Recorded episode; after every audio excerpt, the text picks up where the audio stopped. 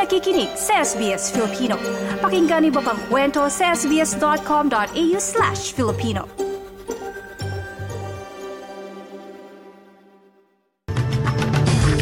Sa ulo ng mga balita, Bagyo at matinding init aasahan sa ilang bahagi ng Australia. Isang loss and damage fund inilunsad sa COP28 Climate Summit.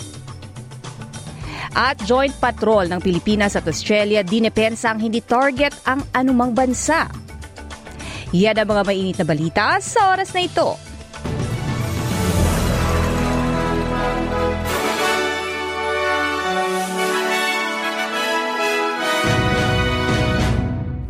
Sa detalye ng mga balita, aasahan ang bagyo at matinding init sa northeast ng Australia kasunod ng isang linggo ng masamang panahon na nagdulot ng mga baha sa east coast. Tatamaan ng isolated showers at posibleng matinding bagyo ang Queensland habang matinding heatwave naman ang aasahan sa north at northeast at above average maximum, maximum na temperatura sa eastern district.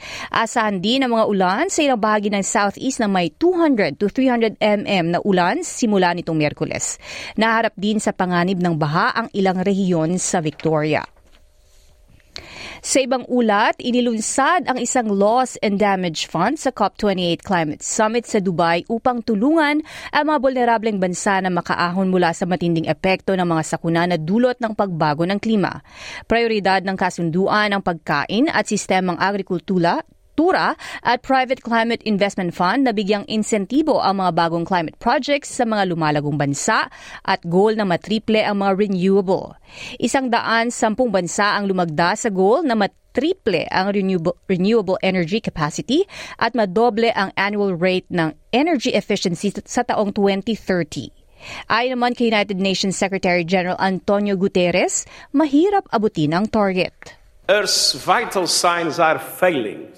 We are miles from the goals of the Paris Agreement and minutes to midnight for the 1.5 degree limit.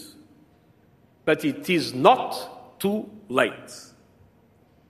We can, you can prevent planetary crash and burn.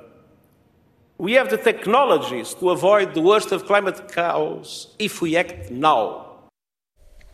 Sa ibang ulat naman lumabas sa datos ng Mission Australia na mas nababahala ang mga Australianong teenager dahil sa pagmahal ng presyo ng pamumuhay. Sa Youth Survey 2023 kung saan inalam ang hinaing ng mahigit labing siyam na libong kabataan, nasa taas ng listahan ang alalang pinansyal sa ikatlong magkasunod na taon.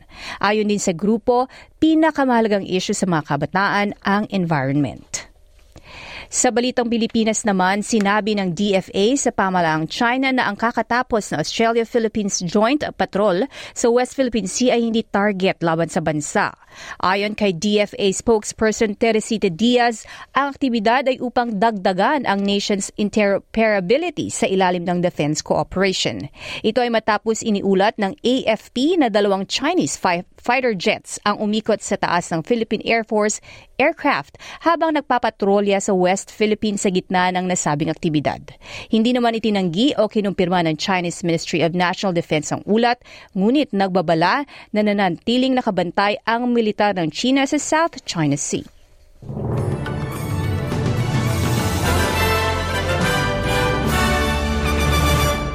At para naman sa lagay ng panahon, sa Perth kadalasan maaraw 27, sa Adelaide bagyang maulap at 24, Melbourne uulan at 17, habang sa Hobart ulan din at 19, ganun din sa Canberra at 24, ganun din sa Sydney at 26, Brisbane aasahan din ng mga ulan at 32, at posible ding umulan sa Darwin at 33. Yan ang mga balita sa oras na ito.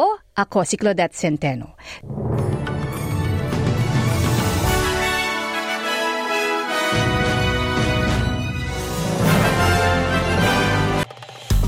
Nice yung bang makinig na iba pang kwento na tulad ito?